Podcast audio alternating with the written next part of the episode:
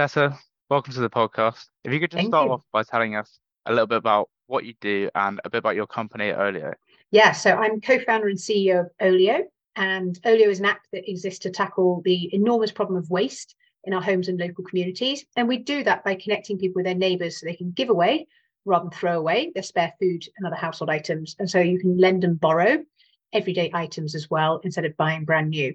And then we also have something called our Food Waste Heroes program, where we have 80,000 volunteers who are members of our community who we train online and match with their local business, which could be a supermarket such as Tesco Iceland or someone like Pret a Manger or a corporate canteen. And those volunteers collect unsold food from those businesses. They take it home, add it to the app so that that food can then be requested and eaten by their neighbours instead of thrown away. Yeah. How did the idea for Olio actually come about? Like, what made you actually want to start it? So I guess there's a couple of relevant points here, really. The first is that I'm a farmer's daughter and I grew up on a, on a farm in the northeast of the UK. And through my upbringing, I learned just how much hard work goes into producing food. So I absolutely hate and despise food waste and have always gone to great lengths to avoid it. The light bulb moment for Olio came eight years ago now when I was living in Switzerland and moving back to the UK. And on moving day, the removal men told me I had to throw away all of our uneaten food. And obviously, as a farmer's daughter, I was not prepared to do that. So I instead bundled up my newborn baby and toddler and set out to the streets with this food, hoping to find someone to give it to. And cut a long story short, I failed miserably. So I very despondently went back to my apartment. And when the removal men weren't looking, I smuggled the non-perishable foods into the bottom of my packing boxes. And that was the moment where I just thought, wow, Tessa, you really are going to crazy extremes here. But to me, it felt sort of completely criminal to put perfectly good food in the bin. So as a result, I resorted to cross-border smuggling of food instead. And that was the moment when I thought, why isn't there an app for this? I knew there was an app for absolutely everything else under the sun and couldn't believe it wasn't a simple app where I could connect people with their neighbours they could give away rather than throw away their spare food. And I'm thrilled to say that we've now got almost 7 million people have joined Olio. Well, that's an amazing sort of starting story, obviously spurred from your background as a child and upbringing. But how about maybe the tools you developed in your career and also maybe what you needed? You had this idea, what was missing for you for it to become what it is today? So I think my sort of entrepreneurial journey has been an interesting one. So it is worth saying that I founded Olio in my late 30s. So I'd had a pretty extensive career before I did this. I didn't even know what an entrepreneur was for much of my life, to be honest.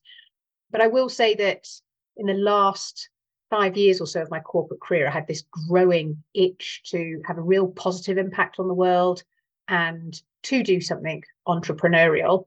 Um, but I have found that having had a 17 year corporate career beforehand actually gave me a lot of really, really valuable tools that I think have increased my probability of success as an entrepreneur because I have seen, having worked at organizations of all different sizes before Olio. So I've worked at a FTSE 100 media company through to Dyson that was 15 years old, through to a fintech startup that was seven years old. So I've seen businesses at different stages in their journey. I've seen all the mistakes that have been made. And so that was very helpful when you're kind of building the foundations of your own organization. You've got a view as to roughly where you are going to. So I think having that corporate experience was an important tool in my toolbox. I also spent three years as a strategy consultant and I did my MBA at Stanford. And so have a really solid grounding in strategy. And that is an invaluable skill set. And that's why I would always uh, recommend to anyone who, after university, who perhaps isn't sure what they want to do, that going into consulting can be a great entry job because it teaches you these fantastically powerful strategic tools that will stand you in great stead through not only a corporate career, but also an entrepreneurial career as well. On that recognition, recognition of skills between you and your co-founder, how was it decided that you'd be CEO and Sasha would be COO?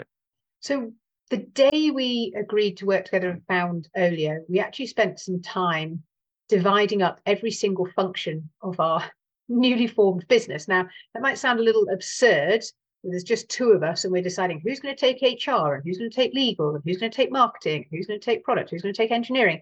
But we really did. We went through these sort of, you know, 10 or 15 so functions that can exist in a company and we divided them between the two of us. And we were very clear that doing something entrepreneurial where the stakes were so high that now was not the time for one of us to sort of have a go at something we'd always really rather fancied.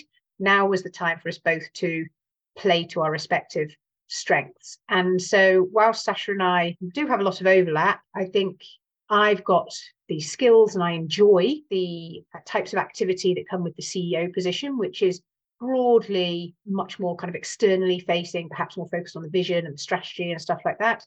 And Sasha is a second to none, unparalleled, brilliant uh, operator, super, super efficient, uh, great at sort of getting stuff done. So for us, it wasn't a contentious discussion at all. It was a very, very important one to have. I think far too many founding teams avoid that conversation because it's a difficult conversation. It can be a difficult conversation to be had, but it is really important. And part of that discussion as well was we said, how we're going to work together is we're both going to empower each other to have responsibility to sort of run our functions, run our parts of the business. But on any major decisions, we will touch in with the other one. And through me taking on the CEO role, we recognize that if we were to ever be find ourselves unable to make a decision, we agreed that as the CEO, I would have to make the ultimate call. Now I'm very pleased to say I haven't had to sort of make any of those sort of CEO calls because Sasha and I are just remarkably aligned on things. But it's a really important discussion to have the beginning of the relationship, not when you're in a slightly sort of frantic, stressful environment. Yeah, and and once you found at the company, it's important to build a team. And as a young student, you know, currently founding my own startup and hoping to build a team in the future, I was wondering what your your management style is. How would you describe that, and why do you think effective team management is so important for like the performance and well-being of team?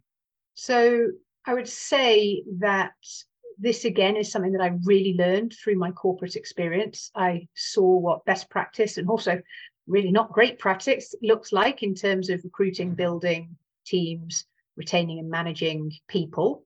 In terms of my personal management style, I do think it's really important that you need to have a style that's quite authentic to you. So no one is, you know, there is no one model of leadership. You need to sort of play to your strengths. So uh, my sort of leadership style is very much about coming up with a clear and compelling vision, then communicating that really clearly to everybody, getting people excited about it. I'm just a naturally a very passionate person, and I think that can be quite infectious. I then like to empower people to really kind of own their domain. So I'm definitely not a micromanager, but I do have, you know, high standards. I will give people feedback. And I think an ability to give honest, direct, supportive feedback is is critical when you're building a team um, at all stages of business, but especially at the early stages of a startup. Yeah, I mean, it's it's obviously this comes from years of experience as well. This has been derived from. But what about other factors that are maybe this management style, which is highly tuned? Where does that come from? Lots of learning, really. I think you've got to be incredibly humble. I think you've got to have a growth mindset. So I have learned from all the people that have managed me in the past.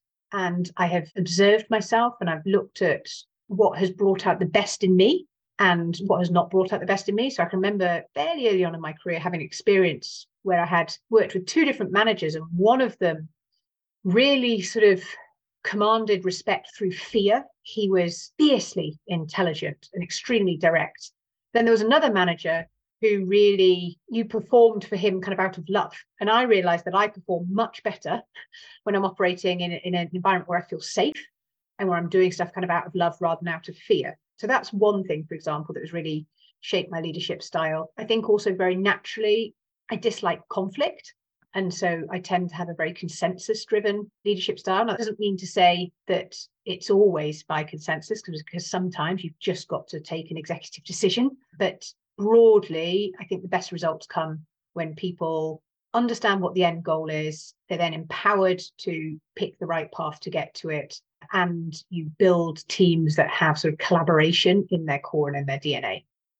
Yeah, and, and in your team earlier, you stressed the importance of diversity with 28 different nationalities across across a very wide age range, and you also highlight, you know, how high, how you have such a high percentage of low income, female, disabled, and LGBTQ employees. Yeah. Why is this so important to you, and how do you think this diversity has benefited your company?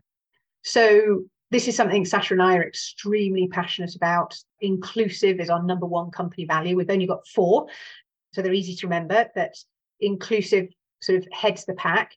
I think having both of us have come from very unconventional upbringings, sort of myself being sort of having spent the first third of my life living and working on quite an isolated farm, Sasha being the daughter of hippies from the Midwest Iowa. So we've both got quite unconventional upbringings.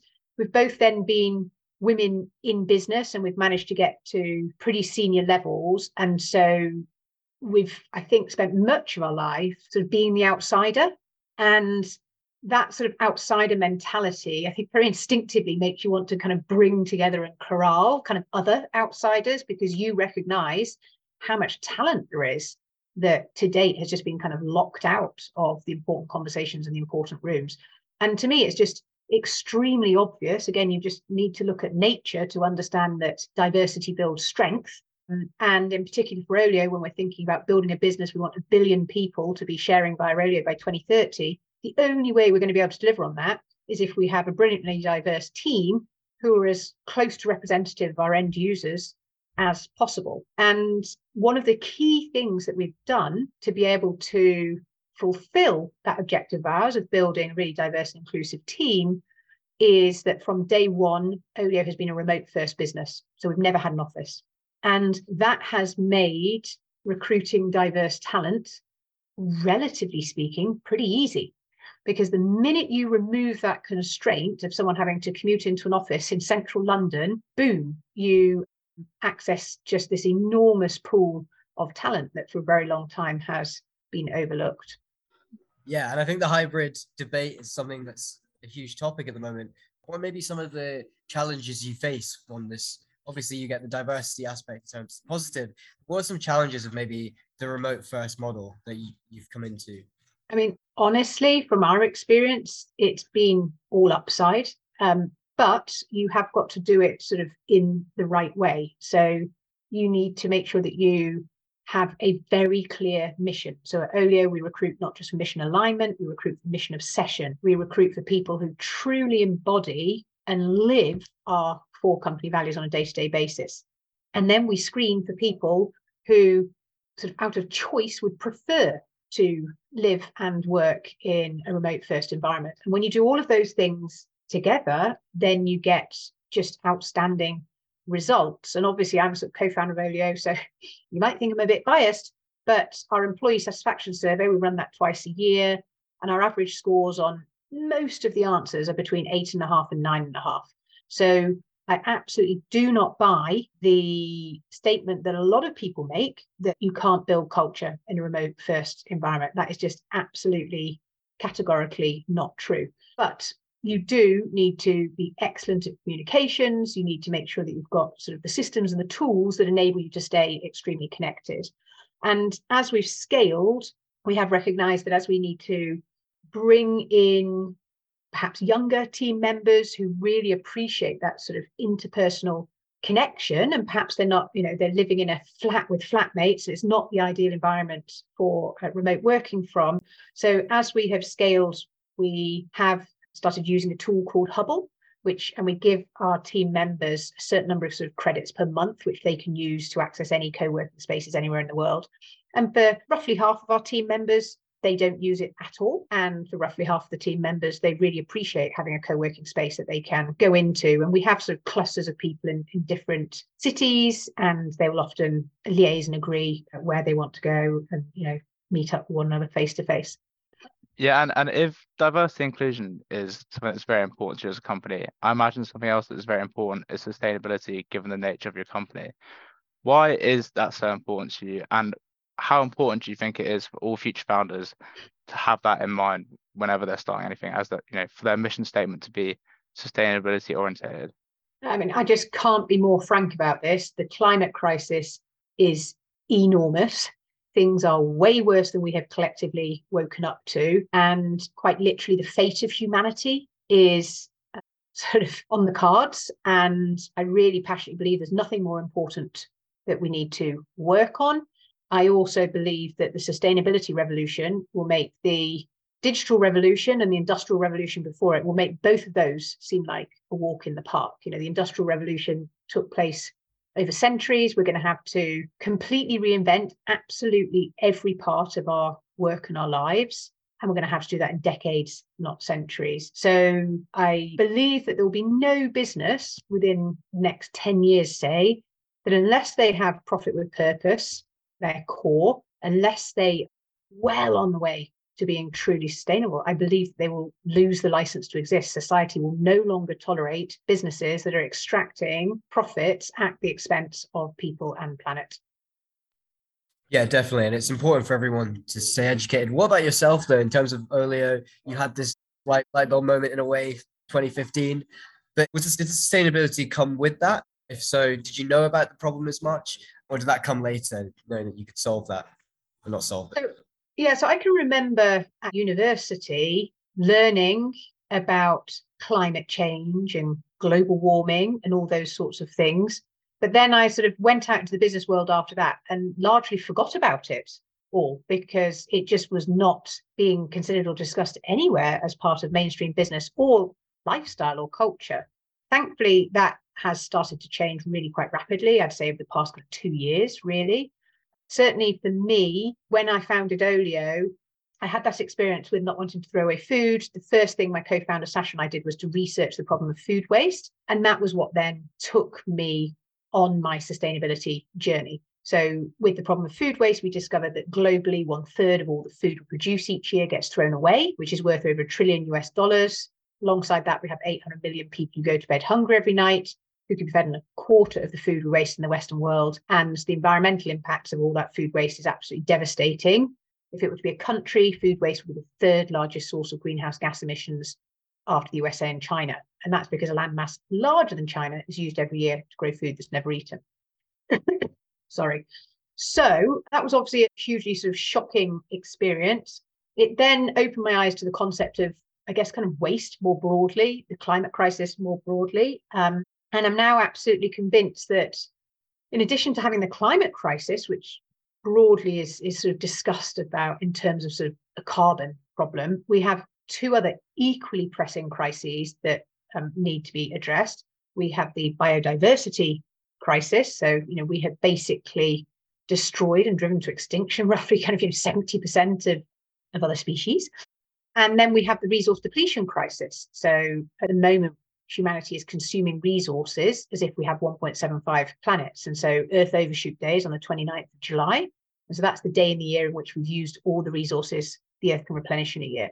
So the current status quo is clearly unsustainable. And this is something that myself and Sasha, we've really kind of committed our lives to addressing and changing. And that's why, as we've been on our our own personal journeys of learning about the climate crisis, the biodiversity crisis, the resource depletion crisis, learning about sustainability more broadly. That's why the Olio remit and proposition has extended beyond just food waste. So we now connect people with their neighbours so that they can give away other household items uh, as well. And they can also lend and borrow everyday items instead of buying them brand new. Because the reality is, we don't all need a cat carrier and camping chairs and disco balls and air mattresses. We need to be lending and borrowing things instead of buying things. And we need to be using the resources that already exist in our local community.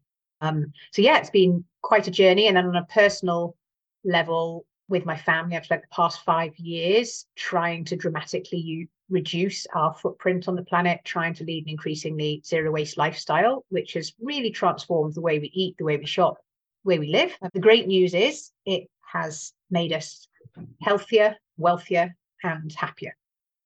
Yeah, and, and to me it appears that you know sustainability and, and having as big an impact on the climate was a big inspiration behind maybe starting your own company and doing yourself. But I wonder was, was there any other inspirations for founding your own company and sort of being your own boss, given the prestige of your previous job roles and the companies you work for? A lot of people would say that's amazing, but you obviously yeah. had this extra desire. I did, yes. I had this growing entrepreneurial itch for about five years before I sort of took the leap to do it.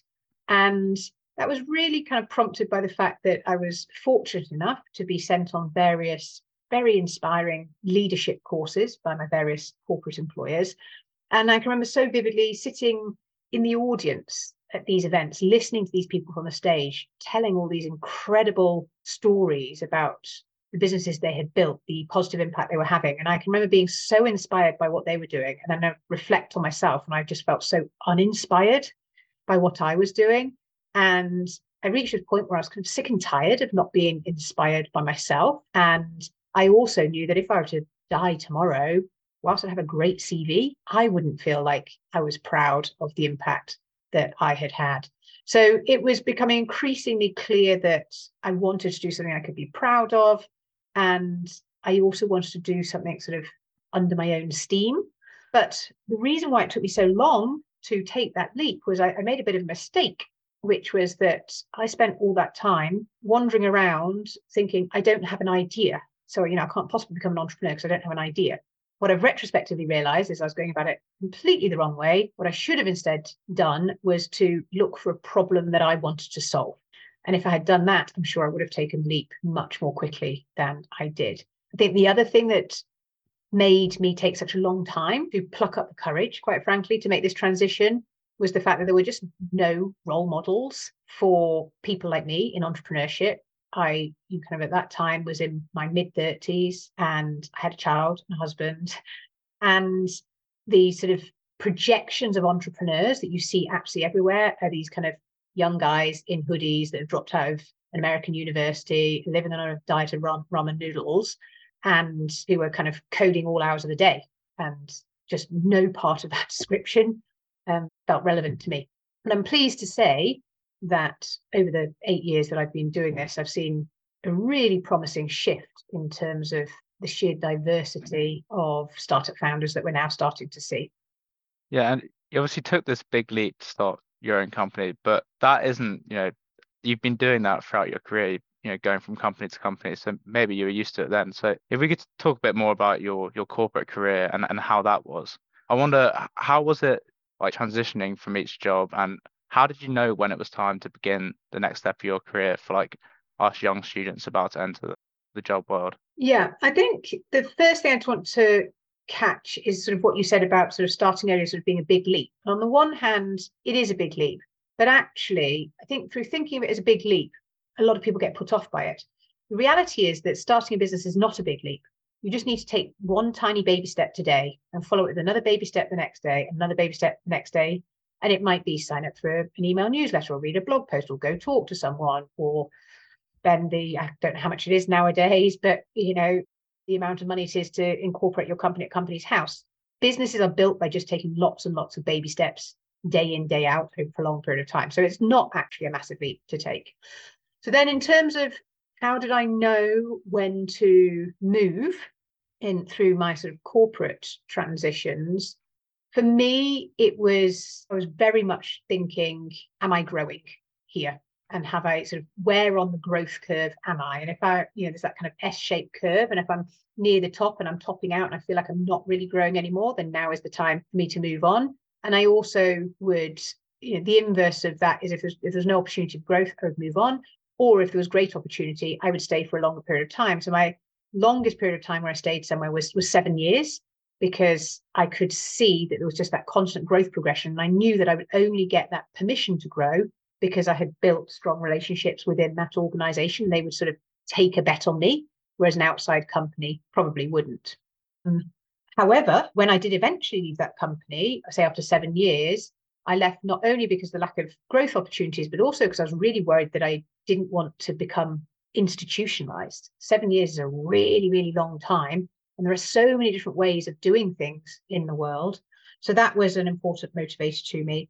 I've always kept an eye on sort of how long I'm working somewhere because I know that if someone shows up with a CV of six months here, nine months there, 15 months there, it raises lots of red flags and question marks. So you do need to be quite strategic. But I think that what a lot of people do not do is when they are interviewing for a job, they don't really ask many questions through the interview process to truly help them understand sort of what is that company like you know so you need to be asking questions about the company culture. Ask the interviewers to describe what the company culture is. What three words would you use to describe the company culture? What sort of people get ahead here? How are decisions made here? Those sorts of things are all questions that you need to ask so that you can then avoid going somewhere, hating it, and having to jump on really quite quickly.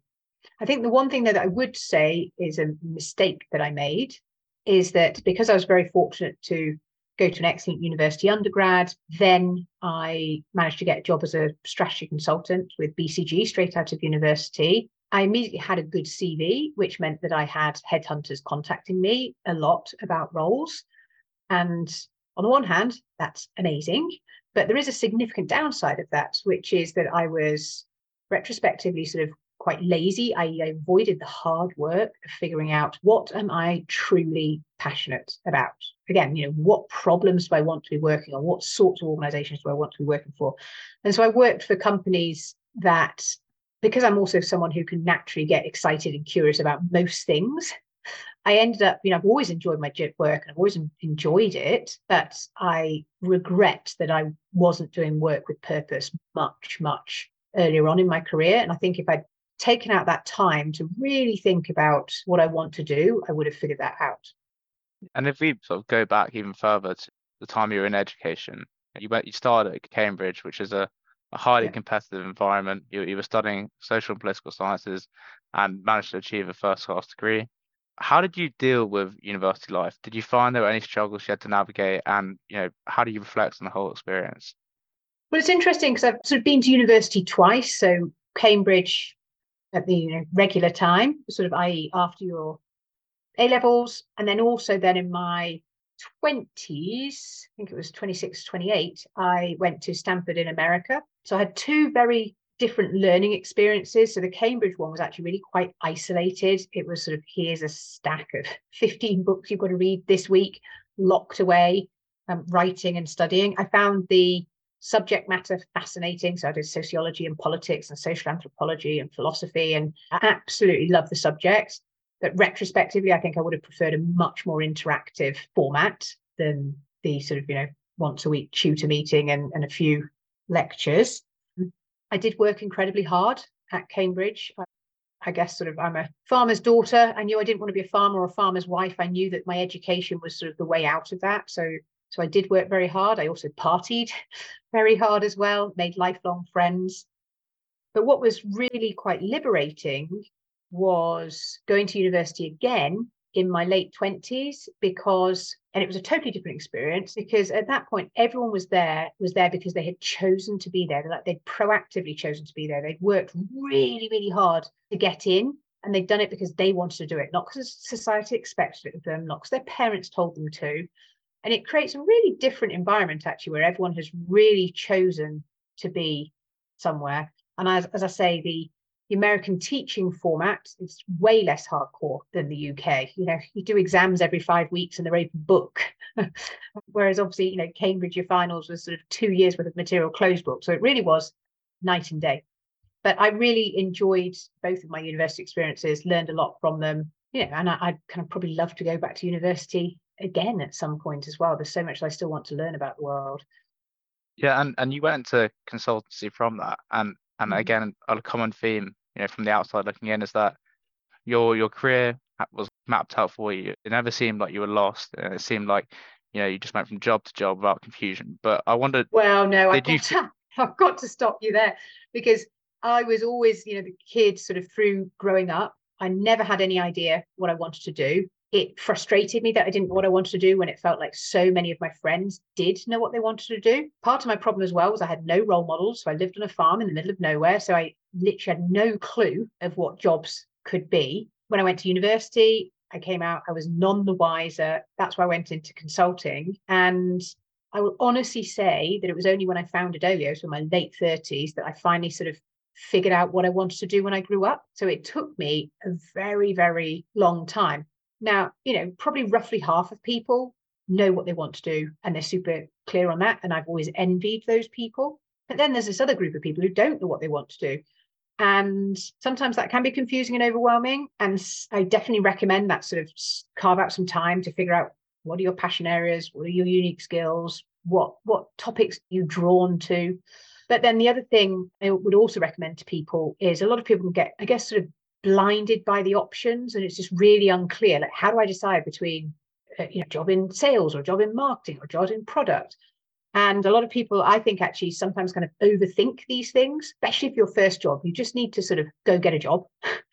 and that through that process, you will then learn what you enjoy, what you don't enjoy. All these words will suddenly start to have meaning and context and make sense to you. All these job titles will suddenly mean something because you've just got yourself inside an organization. You started to start that learning journey. So I often think kind of don't overthink your first job. And then the other thing to bear in mind when you're thinking about your career, certainly what I've seen is that people's sort of big leaps in their career tend to be when they move company. So that tends to be when you get that kind of step change in salary or title. And if you stay too long in one company, then actually often the companies do take advantage of that and your career doesn't progress as quickly as it probably should if you're the kind of person who wants to progress your career quickly. We like to ask all our guests the same question, and, and it often changes from maybe the time they're at university and where they are now. But what is your definition of success right now, and, and how has it changed over the years?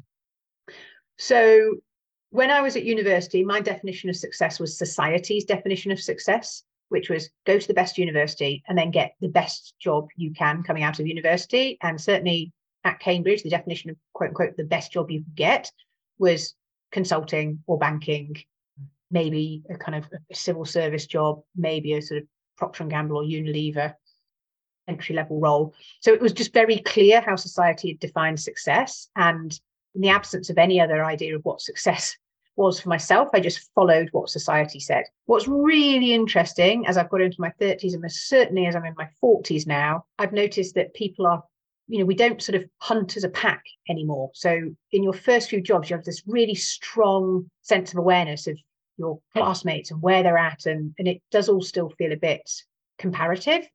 Whereas now everybody is so much happier because everyone's kind of peeled off and carved out their own path that is authentic to them and, and makes them happy. And so for me, what makes me happy is doing work with purpose every single day. You know, I could be earning five times, 10 times more money than I am right now, but I wouldn't change that for anything. You know, the ability to wake up every single day and know that you're helping to solve one of humanity's largest crises and know that you're doing work with impact that's affecting real human beings on a daily basis for me is, is priceless.